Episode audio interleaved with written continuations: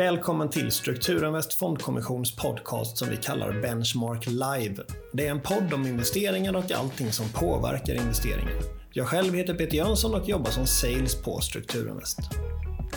Strukturinvest Fondkommission är ett värdepappersbolag under Finansinspektionens tillsyn som arbetar med finansiella placeringar, förvaltar blandfonder samt hedgefonder och har en marknadsledande depåplattform där bolagets kunder kan handla det mesta som är börsnoterat såsom aktier, fonder och ETFer.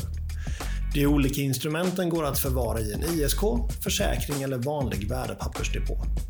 Strukturinvest fondkommission har idag cirka 13 000 kunder som tillsammans har ungefär 14 miljarder kronor på sina depåer hos bolaget. Så välkommen till avsnitt 4 av Benchmark Live. Idag är vi hos Lynx Asset Management och där får vi träffa Martin Källström som är partner och Senior Managing Director och som även sitter i den exekutiva ledningen för Lynx Asset Management. Kul att vara här! Verkligen! Välkommen hit. Vi kör igång direkt. Vad Verkligen. har du gjort tidigare? Innan man blir partner på Lynx, vad måste man ha gjort då i sitt liv? Ja, jag vet inte om jag är representativ i bakgrund för det är jag nog inte. Eh, men min bakgrund är att jag är finansiell eh, ekonom i grunden. Eh, magisterexamen i ekonomi och har även pluggat eh, beteendevetenskapspsykologen till, till höga nivåer innan jag började som aktuarie. Och där kommer väl lite in då till en relevant bakgrund för, för Lynx. För som aktuarie jobbar man med försäkringsmatematik. Jag började på Watson Wyatt som är ett multinationellt storbolag eh, som aktuarie innan jag blev eh, chef för aktuarie och investeringskonsultverksamhet för Aon Consulting, Chicago-baserat stort bolag. Och därefter så jobbade jag 11 år på AP1 eh, som chef för alternativa investeringar. Och alternativa investeringar är ju allting egentligen som inte är eh, noterade aktier och obligationsinvesteringar, kreditinvesteringar. Så här hade jag ansvar för private equity, fastigheter, infrastruktur, jordbruk och hedgefonder. Då. Och hedgefonder men, men som jag, år var du på AP1? Ja, det var ju början av, eh, så oktober 2007 började och slutade då i, i september eh, förra året. Mm. Du nämnde någonting om alternativa investeringar och eh, att du var ansvarig för olika typer av placeringar, till exempel hedgefonder? Ja, till exempel hedgefonder.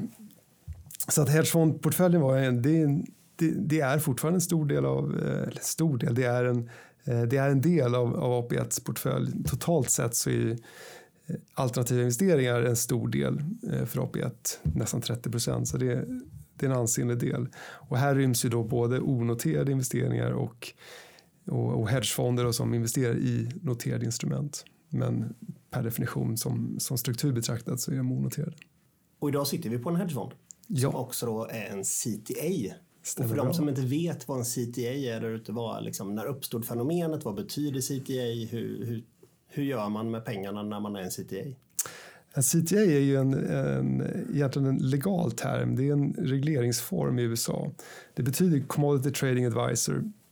Så du har en, och, och, i princip så kan man säga att eh, som, som CTI så handlar du, du är reglerad därför att du handlar eh, terminskontrakt eh, eller optioner, swappar på terminer.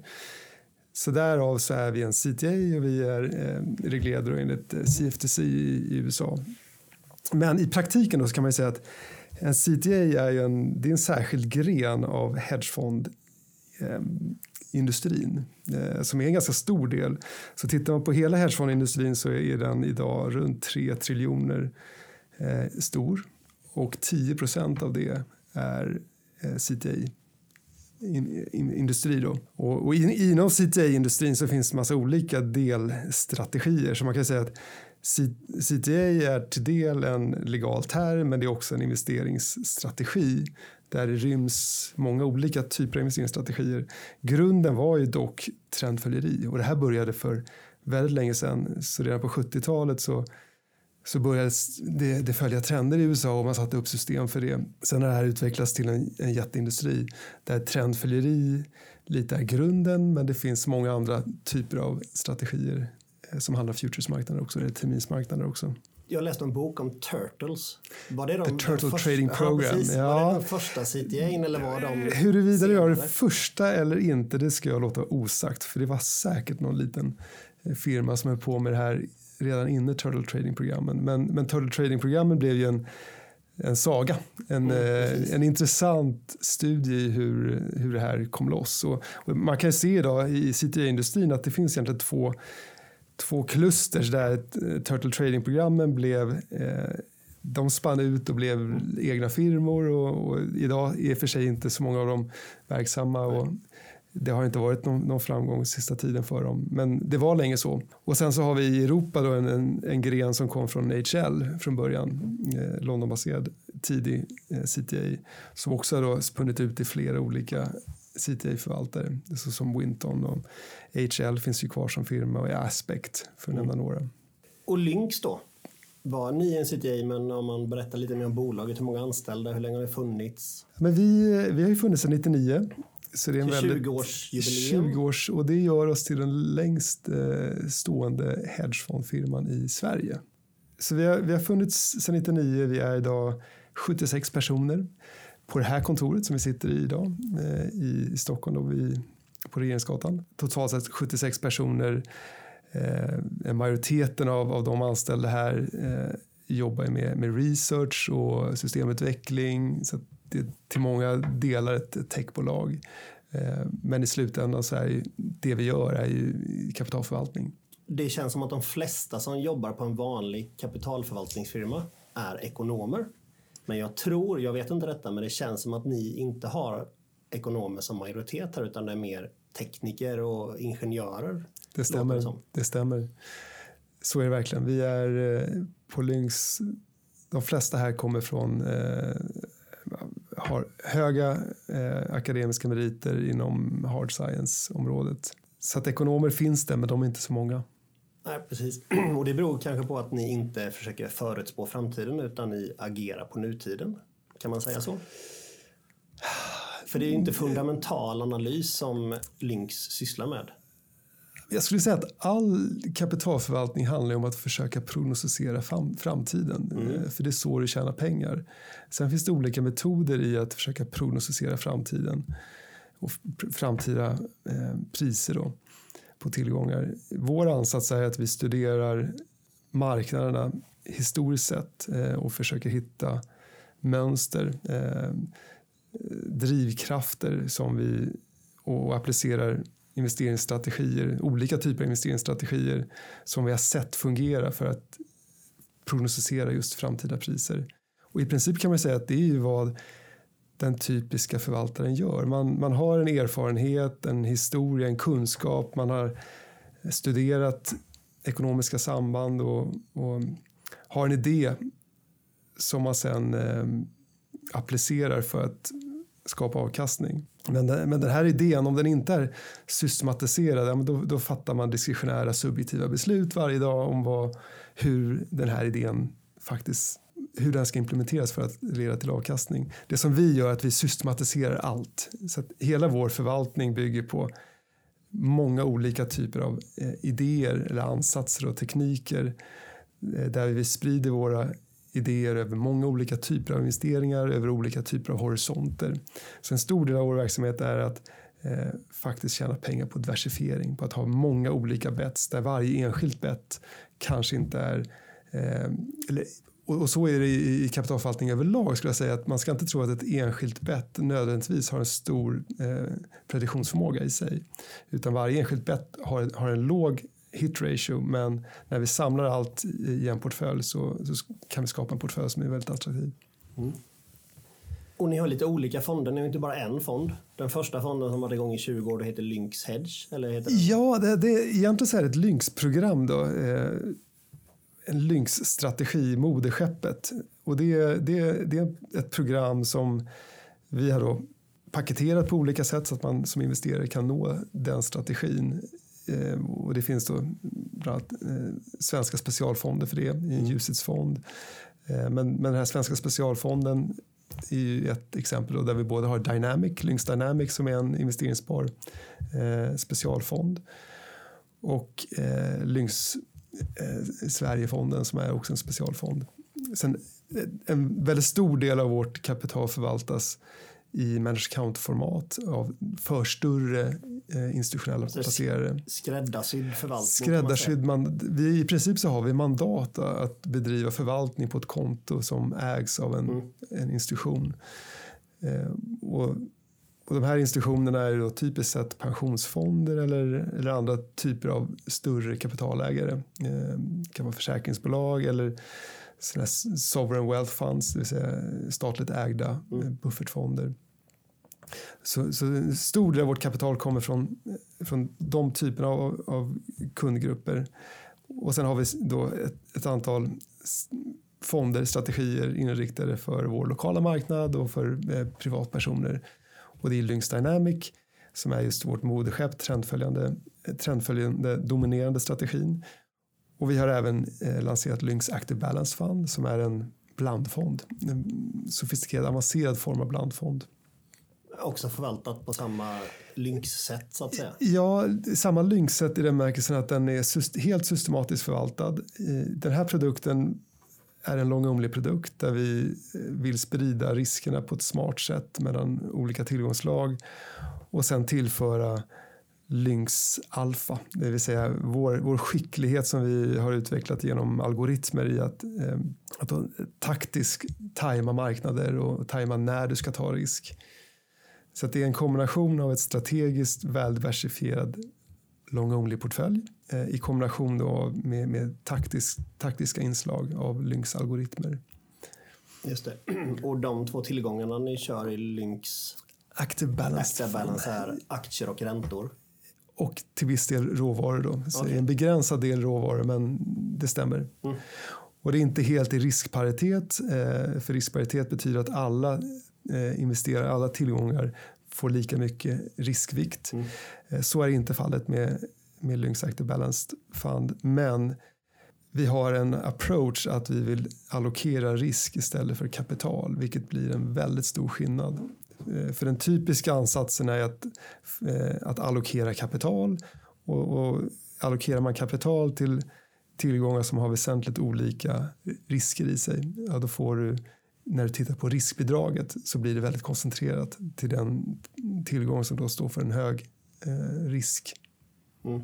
Att vi sitter just på Lynx idag tycker jag är beroende på att ni har sån enormt bra historik. Så ni är 20 år gamla och vad har er snittavkastning varit? Ja, det är strax under 10 procent. Och största drawdown, det vill säga när låg man som sämst till om man ägde fonden under alla 20 år?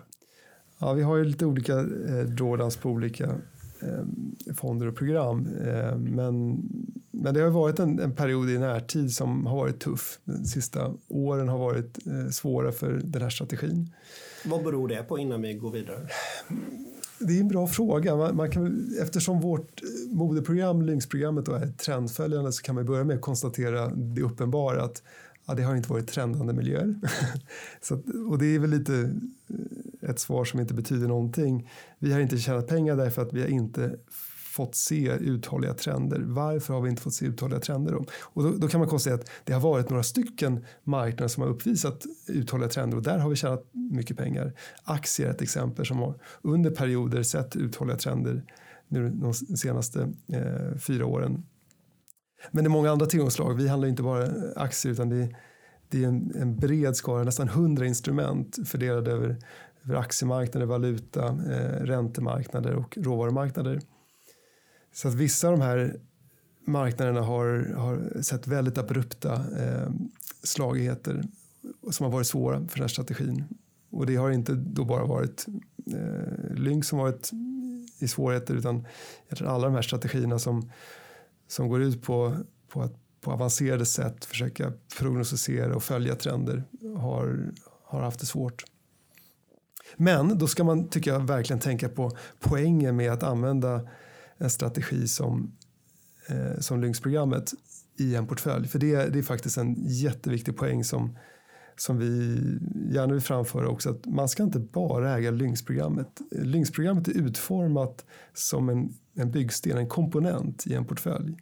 Det är så den ska användas. Det är inte den, den enda investeringen som, som man ska hålla. Eh, för att just målfunktionen för Lynx-programmet är att skapa över tid en god, hög riskjusterad avkastning och det har vi, eh, tycker vi visat att vi, vi kan göra.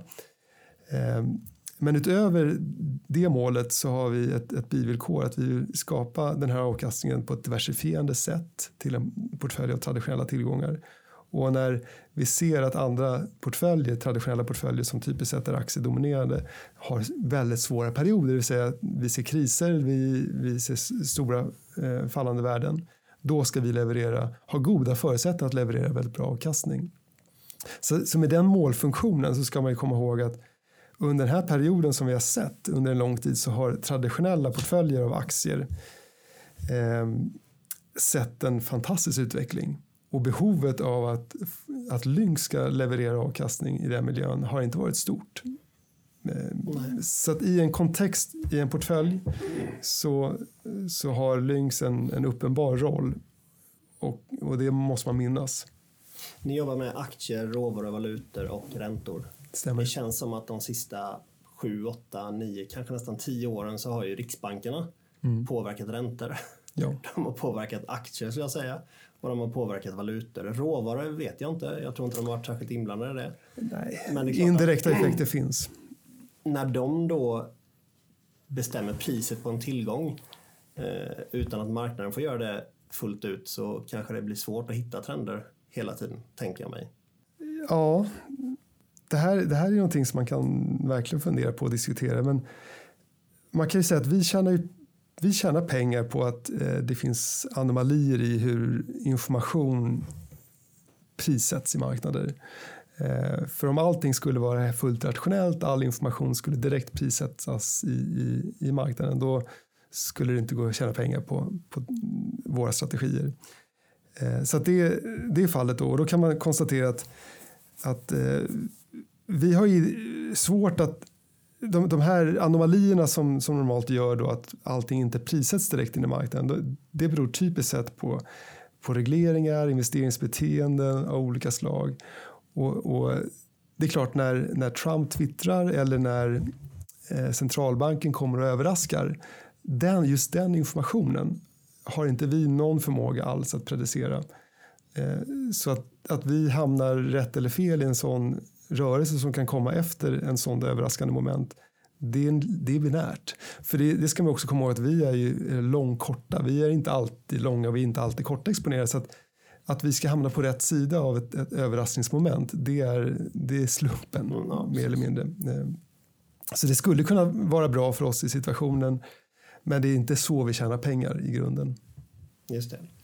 Eh, om vi går tillbaka lite till er historik så eh, har det varit två krascher under de här 20 åren egentligen. Först IT-kraschen som inträffade mellan 00 och 02 ungefär och sen hade vi då den globala finansiella krisen som inträffade 08 och även lite 07 kanske. Mm. Men hur gick det för er de, de två krascherna? Jo, det, vi startade 99 så att, och fonden kom igång 2000. Det gick bra. Ehm, I bägge de, det var ju, i bägge de två tillfällena så hade vi eh, väldigt stark avkastning. Och det följer sig ganska naturligt av den strategi som vi har satt ihop. Så det var ju inte i sig jätteförvånande men ändå en viktig poäng att under perioder där i princip allt är svårt, alla tillgångsslag genererar dålig avkastning, ja, då har vi i alla fall historiskt och med, med hög tilltro eh, framöver också så ser vi att våra system levererar som starkast under de perioderna. Mm. Jag kan tänka mig att 08 när ni var upp nästan, jag tror det var nästan 50 procent 2008. Eh, så gissar jag på att ni tjänade mycket pengar på räntor och dollarn till exempel. För dollarn var ju väldigt stark 08 och räntorna föll kraftigt vilket gjorde att obligationer steg kraftigt. Mm. Nu är dollarn redan ganska så stark. Nu vet vi inte vad framtiden har i sitt sköte. Men räntorna är i alla fall låga. Så frågan är, kan man i ett liknande scenario någon gång de kommande åren tänka sig att man får lika mycket avkastning från er fond? Ja, men jag, det finns all, alla goda skäl till att tro att vi kan tjäna väldigt mycket pengar i, i en fallande aktiemarknad, både på aktier som sådant, eh, beroende på hur vi ligger till positionerade eh, och hur snabbt en, en aktiekris in, infaller. Precis. Ni kan ju blanka aktier då? Ja. Ja, vi går ju korta i terminskontrakt. Så det, och att vi ska kunna tjäna pengar i obligationer, det är också troligt. Eh, det har vi varit mer tveksamma till tidigare där vi har sett att eh, minusräntor har man svårt att tro på. Men, men det har vi faktiskt kunnat se att det, det verkar kunna vara möjligt. Och hur mycket minus de kan bli på obligationer, det, det är väl anyone's guess. Men jag, jag tror ju också att det är svårt att se att den ska bli väldigt stor minus. Så att det finns ju no, någon gräns för hur mycket man kan tjäna på att vara lång obligationer. Mm. Um, men var den ligger någonstans, det, det är svårt att säga. I år har ni haft ett superår. Ni är väl upp någonstans mellan 25 och 30 procent tror jag. Eh, vad är det ni har tjänat mest pengar på i år? Den stora rörelsen har ju varit egentligen att räntan har gått ner kraftigt. Eh, är det det ja, ni har tjänat mest alltså på? Vi, jo, så är det. Och vi, de här 25-30 procenten har vi kommit ner lite grann i skrivande stund. Så är vi ju eh, i en period där vi har sett lite reversering på räntemarknaden framför allt. Där vi, som du, som du påpekar rätt, har tjänat väldigt mycket pengar under året. Så det har varit en, det tillgångslag där vi har tjänat mest, eh, klart mm. mest i år. Eh, en oerhört stark trend i, i räntemarknaden som vi har legat helt rätt positionerat för. Eh, tills då den reverserade ganska brutalt i september så där har vi givit tillbaka lite grann. Men vi är fortfarande i ett väldigt bra år. Eh, där just obligationer, om man ser till hela året, är den bästa tillgångslaget för oss. Eh, och det följs då av viss avkastning just nu för aktier också, men inte alls på samma sätt som i obligationer. Råvaror har varit svårare och framförallt energier har vi tyvärr förlorat lite pengar i. Mm. Eh, just det, precis. Du nämnde tidigare anomalier. Mm. Um, och så sa du att allting är ju inte inprisat direkt när det händer så att säga. Nej. Och så finns det då högfrekvenshandlare som liksom bara agerar på just den här lilla halvsekunden eller tionde sekunden när priset inte riktigt stämmer med informationen som finns ute. Mm. Jobbar ni med den typen av förvaltning också, alltså högfrekvensförvaltning? Nej, nej. nej det gör vi inte utan vi, vi har ingen, vi har vi tar in intradagsdata och de modeller som är våra snabbaste modeller de, de handlar typiskt sett ändå över dagar. Så det, det, är inte alls högfrekvenshandel vi håller på med utan på betydligt längre horisont och vår, ja. vår genomsnittliga eh, holdingtid på, eh, i Lynx-programmet det är, det är 68 veckor så det är betydligt längre än, än, än, så. Och man kan säga att just att skapa avkastning från de här anomalierna som vi, vi pratar om det, man kanske skulle säga att man kan, man kan göra det på tre olika sätt. Dels då genom att vara just snabbare, som du påpekar, vara snabbast till marknaden med att utnyttja anomalin. Dels att försöka smartare än andra nyttja de här anomalierna som finns. Och den tredje skulle kunna vara att, att eh, faktiskt göra ett arbete för att få fram information som andra inte har. Eh, mm. Till exempel genom att använda data på ett innovativt sätt. Eh, och jag skulle säga att vår edge ligger någonstans eh, definitivt inte i det första att vara snabbast utan eh, tyngdpunkten är att vi vi vill utveckla smarta sätt att utnyttja de här anomalierna. Eh, som om man tittar då på, på trendfölleri som en, eh, en anomali som, som verkar uppstå så är vår förmåga att, att skapa avkastning från anomalier är att vi har en väldigt avancerad eh, sätt att försöka fånga den här risken eh, och, och avkastningen. Som i och för sig då, man kan konstatera att eh, trendfölleri är en, en robust anomali som har funnits väldigt, väldigt länge och som finns väldigt djupt rotat i, i mänskligt beteende. Och den här anomalin har man sett också tidigt när, när Lynx började så har man kunnat använda väldigt enkla metoder för att tjäna mycket pengar på, på just den här anomalin som finns i marknaden. Idag så fungerar inte de här enkla metoderna längre utan idag måste man ha i, i alla fall den analys som vi har gjort väldigt avancerade sätt för att fånga avkastning från den typen mm. av risk.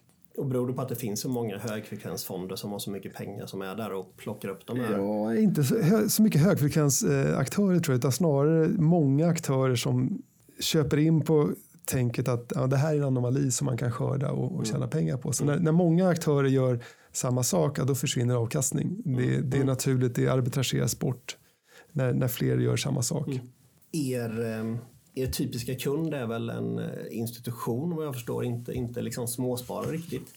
Och ni hade ju några tuffa år där de sista tre, fyra åren har varit lite halvdana får man väl säga. Absolut. Och sen ingen katastrof, det har varit liksom bra ändå. Men jag tänker, för så som när jag träffar vanliga småsparare så är de väldigt snabba på att sälja av det som inte har gått bäst och allokera mer och mer kapital till det som har funkat bra.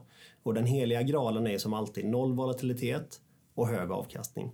Hittar man det så kan det gå in hur mycket pengar som helst i det. Ehm, men hur agerar era kunder?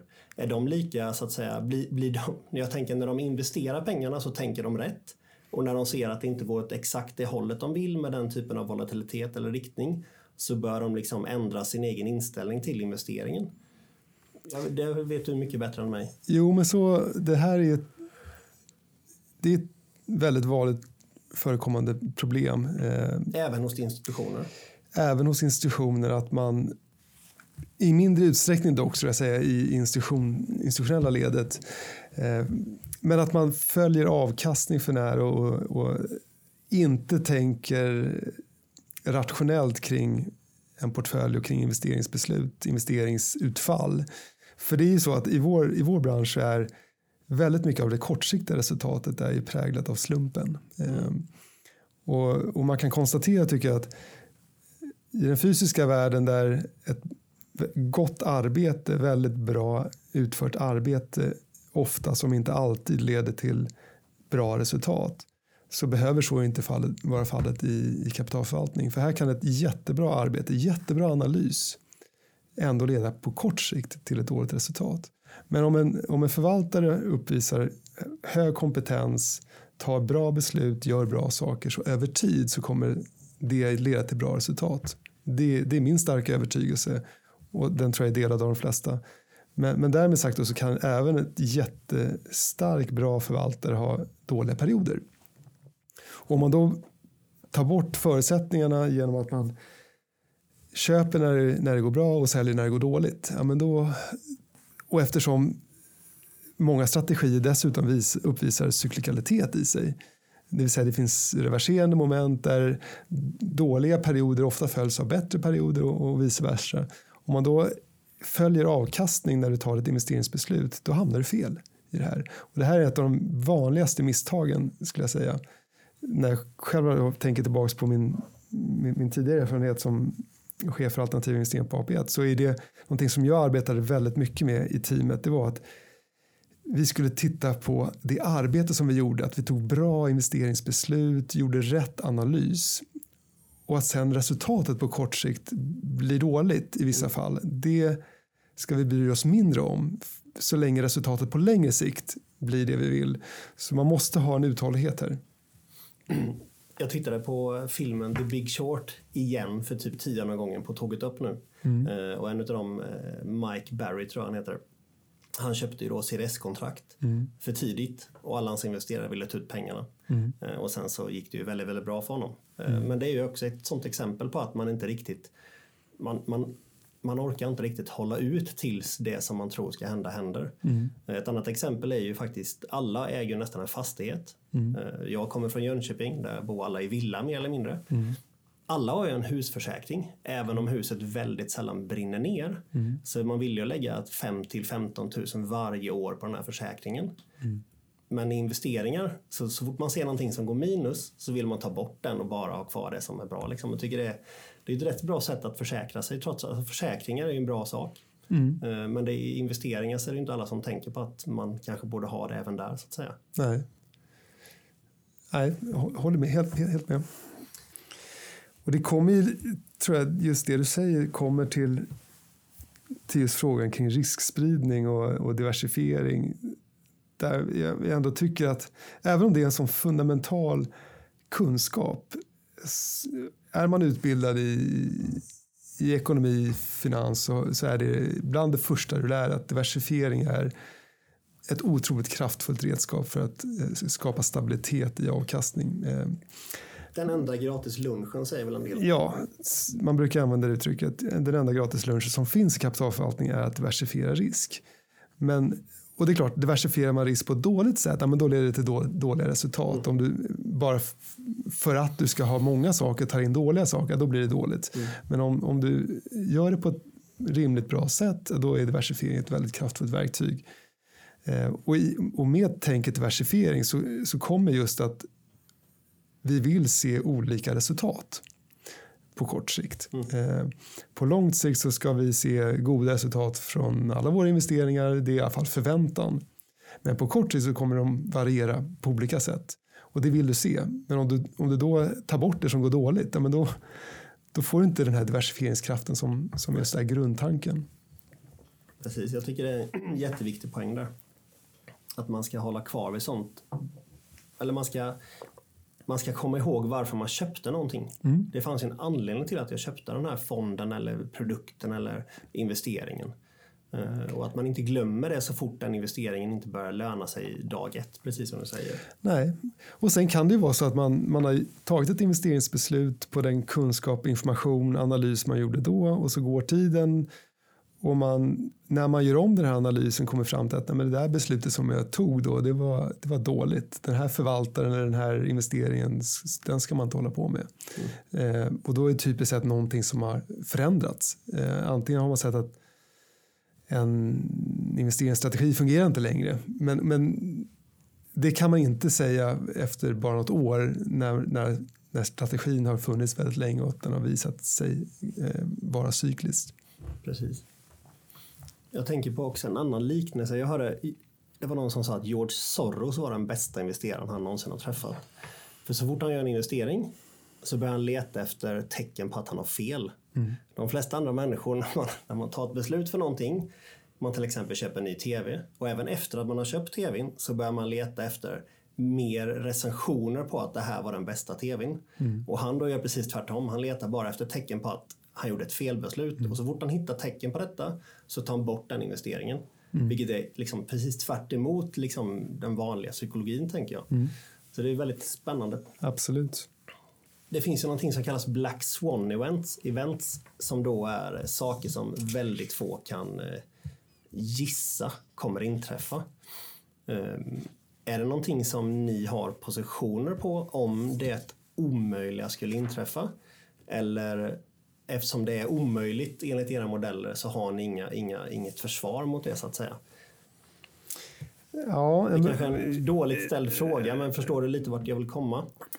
Ja, absolut. Det är en intressant fråga tycker jag. För Black Swan, det är ju, vad är det för någonting då? Jo, men det är ju någonting, precis som du säger, någonting som är som man inte tror ska kunna hända. Um, och i grund, om det är någonting som händer väldigt, väldigt snabbt och som ligger totalt oförutsett, då är väl det, det enda sättet att tjäna pengar på sådana typer av händelser, om man inte bara slumpmässigt får rätt i sin position, det är att just köpa optioner som ligger långt mm. utanför ja, för, för, dagens pris och, och, det skulle kunna då få ett stort värde i, i en väldigt kortsiktig Black Swan-event. Mm. Men om man nu bortser från, från just de absolut kortsiktigaste Black Swan-eventen så är det nästan i grunden kan man säga det är det vi tjänar pengar på. För Black, Black Swans är ju att trender inte tar slut trots att man tycker att nu borde de ta slut. Mm. Eh, både på uppsidan när bubblor byggs upp mm. eller när kriser infaller att nu måste botten vara nådd men ändå så fortsätter det ner. Och, och just sån, det är nästan per definition en, ett Black Swan-event. Och det man ser är att sådana typer av event utspelar sig mycket, mycket mer frekvent än vad man tror ska, ska hända. Det är väl det Nassim Nicholas Taleb brukar jag prata om att det, det, det, de är inte så svarta de här svanarna egentligen. Nej, de är, när man väl har fått upp ögonen för dem så är de överallt. Precis. När du var på AP1 så gissar jag på att du fick tillgång, för ni hade så mycket pengar, till väldigt många olika liksom, eh, stjärnfonder om man uttrycker det så. Vilken är liksom den på AP1 den häftigaste fonden om man uttrycker det på det sättet som du investerade i? Jag hoppas ju nu att du säger Renaissance Technologies. Ja, och jag, Renaissance Technologies är ju, skulle jag säga, världens bästa deras medaljonfond eh, är, är nog världens bästa fond. Men den fonden är ju idag helt stängd för alla externa pengar. Precis. Det är bara eh, eh, personalens pengar som förvaltas i, i Medallion Fund. Och de andra fonderna som de har lanserat har inte levererat på samma sätt Nej. som Medallion Fund. Så jag skulle säga att den bästa förvaltaren som vi investerade med på AP1, som förvaltare betraktat, det, det, och att bli imponerad över det var nog Bridgewater. Eh, Ray Dalios Ray Dalios eh, Bridgewater är en otroligt imponerande firma på många sätt. Eh, sen kan man säga att resultaten som de levererar eh, är inte alltid helt outstanding. Men det kommer också lite till det här på kort sikt så kan resultat, trots att man är så, en så fantastisk firma som Bridgewater faktiskt är, ändå vara eh, mindre bra under perioder. Mm. Men det är, en, det är en imponerande firma. Jag, jag skulle vilja säga Lynx också. Mm. Eh, mm. För det är en annan imponerande firma i, i Sverige. Men det är klart att, att jämföra med, med Bridgewater som, som sitter med så pass mycket mer resurser i USA, eh, en helt annan typ av strategi. Det är all eh, weather han kallar sin strategi? Ja, de har flera olika strategier okay. på, på Bridgewater. Så att all weather är en av strategierna och sen har de Pure Alpha i mm. olika versioner. Och numera också det Optimal Portfolio. Eh, så det, det, är ju en väldigt imponerande förvaltare. Och överlag tycker jag man, man konstaterar snabbt att det som är det mest imponerande förvaltarna tycker jag är i, i likvida området. Det här är då strategier som investerar i likvida marknader. Mm. Här, för det, det är skillnader på onoterade förvaltare, eh, typ private equity-förvaltare, mm. där det också finns väldigt mycket imponerande förvaltningar. Men på det, på det noterade området så skulle jag säga att de, de som jag har blivit mest imponerad över det har ju varit systematiska förvaltare överlag. Det är de som har presterat de bästa resultaten. Eller förvaltare som använder hög systematik i sin, eh, i sin förvaltningsstil. Där, där har du sett uthålliga bra resultat. Mm, det är rätt rimligt om det finns matematik bakom faktiskt. Mm. Istället för att det är magkänsla.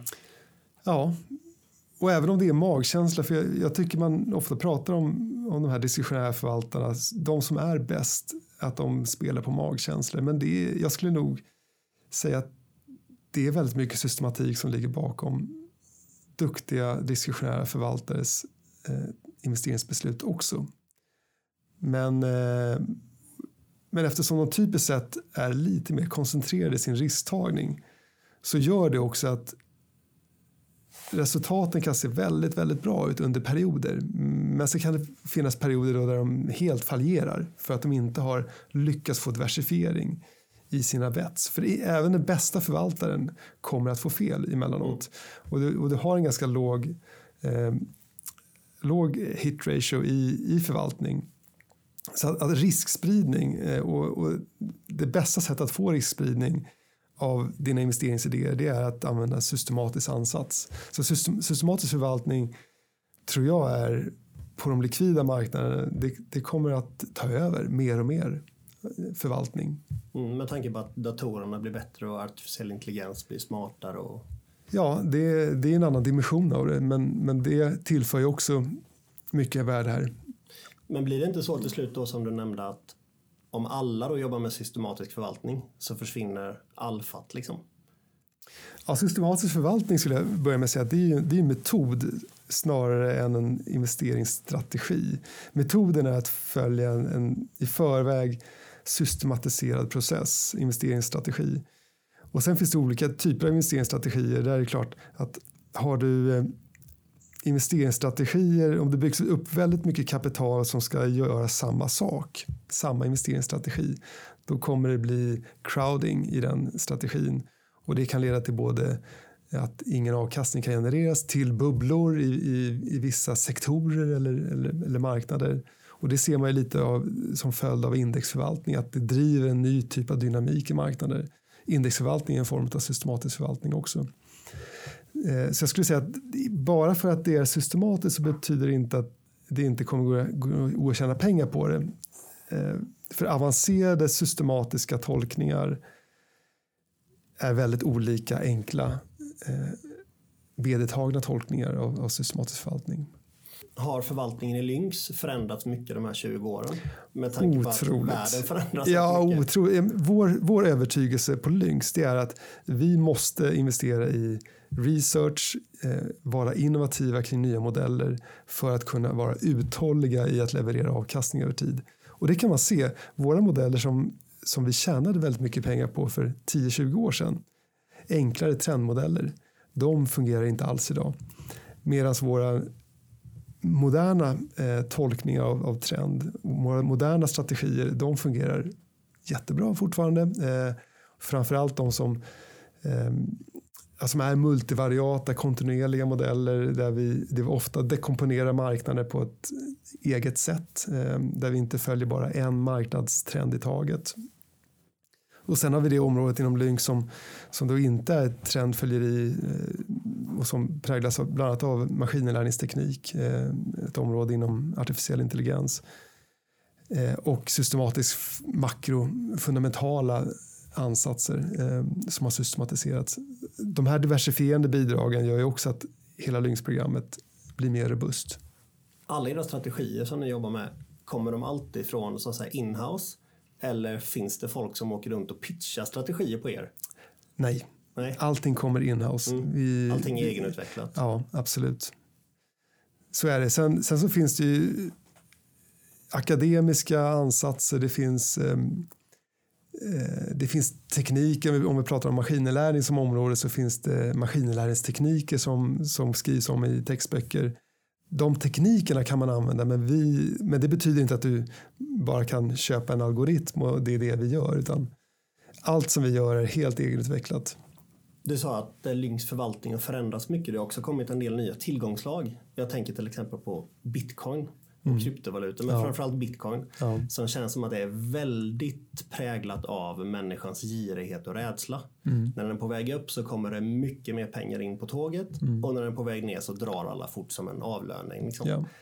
Bo, har, han, har, har ni handlat med bitcoin? Nej, vi, nej, vi, vi handlar inte på, på bitcoin. Det finns, det finns intressanta element i det här men det finns också väldigt mycket svårigheter med eh, kryptovalutor. Bara, bara handeln i dem eh, gör det svårt. Så vi har inte, nej vi handlar ingenting i, i det segmentet. Vi, vi är väldigt försiktiga att röra oss in i marknader som inte har visat att vara uthålliga i, i likviditet. Vi vill kunna handla marknaden eh, och vi har en relativt stor förvaltningsvolym också. Så att vi, vi vill kunna handla eh, likvida marknader som, som har funnits länge. Det, tänker att det borde ju vara en bra tillgång som har hög volatilitet och väldigt starkt trendföljande egenskaper, alltså trendande egenskaper. Eh, Det finns förvaltare som, som investerar i Ja, det så. bitcoin. Det finns, det. det finns CTA-förvaltare som har valt den vägen. okej. Eh, vi har inte blivit övertygade på Lynx. Nej. Men det är mitt tips till dig. Ja, Har tack, du- tack. Tack. Eh, Det, hand- det pratas ju mycket om, om hållbarhet och så vidare. När man köper då, eh, terminer så köper man ju då i index, eh, fast det är en form egentligen. Eh, där då både ej hållbara och hållbara bolag finns. Ja. Tänker ni mycket på hållbarhet eller är det mer de här managed accounten som säger att vi måste vara gröna eller hur? Eh, Hållbarhet är jätteviktigt för oss som firma. Vi, vi, vi tycker genuint det och det, vi kan säga att det finns två olika aspekter av hållbarhet som vi, som vi jobbar med. Dels då hur vi som företag agerar för att vara hållbart i längden. Och, och vi har här miljöpolicies, vi har ett, ett antal olika tänk kring hur vi i samhället bidrar till att vara en uthållig aktör, en hållbar aktör. Eh, så det är det ena kring, kring företaget och hur företagets agerande är, eh, är hållbart. Därtill kan man titta på hur vi investerar vårt kapital på ett hållbart sätt. Och då är det så att vår strategi, det vi gör, det är att vi handlar i terminsmarknader. Eh, och då måste det finnas likviditet för att vi ska kunna utföra vår strategi. Idag finns det tyvärr inte tillräckligt med, med eh, likviditet i terminskontrakt som har tagit bort ESGs smutsiga företag exempelvis. Eh, Men det är någonting som kommer och något som vi vill vara tidiga med att investera i. Och vi är också då i, i normalt i hållbarhetsavseende så brukar man prata om snarare engagement, att du vill vara, du vill driva mm. utvecklingen på till, i, i, en hållbar riktning snarare än att bara utesluta eh, företag exempelvis som man idag inte anser vara hållbara.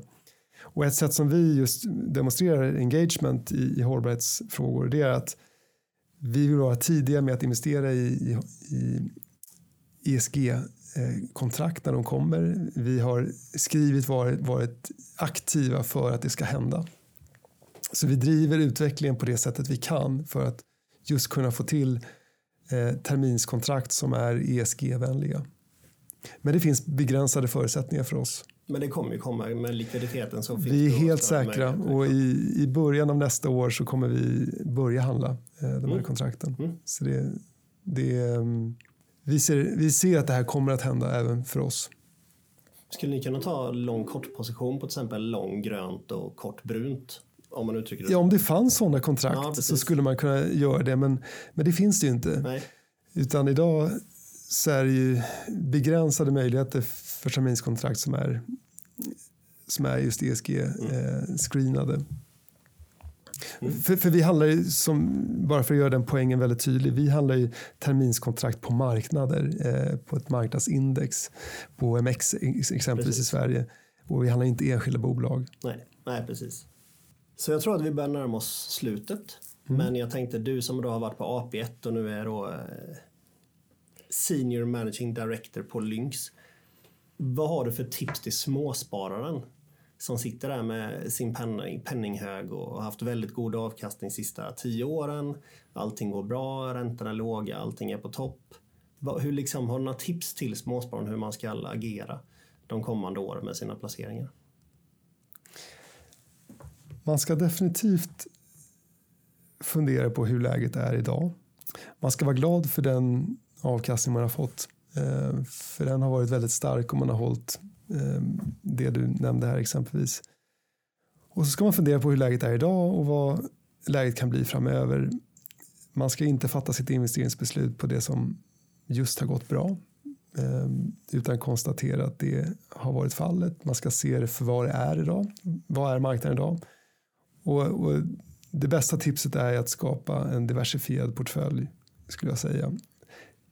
Särskilt idag där orosmomenten framöver, i alla fall i min värld, ser väldigt, det ser väldigt osäkert ut framöver. Det finns mycket som kan hända. Vi kan se att, att eh, en fortsatt period av stark aktieavkastning kan kan vara analkade. Eh, men vi kan också se att en, en närliggande kris som kan få väldigt allvarliga konsekvenser också kan infalla. Så att en stor osäkerhet och när osäkerheten är som störst, då är diversifiering som bäst. Mm. Mm. väldigt bra tips. Eh, är det någonting du känner att vi har glömt att beröra som du tycker är viktigt? Gällande Lynx framförallt.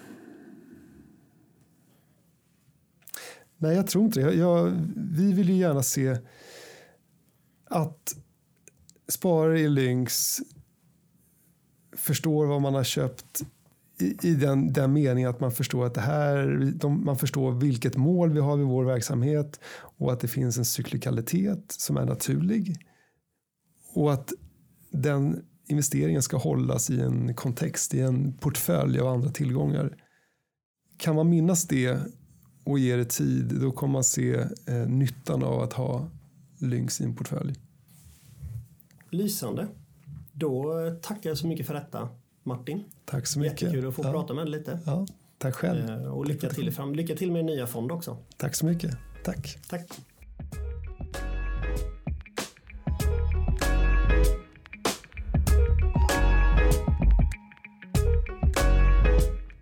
Det du hört i denna podcast ska inte ses som rådgivning rörande finansiella placeringar eller investeringar, bokförings-, skatte eller juridiska frågor. Du ska inte basera dina investeringsbeslut på det som framkommit i podcasten. Kontakta alltid din rådgivare för att bedöma om en placering eller investering är lämplig för dig.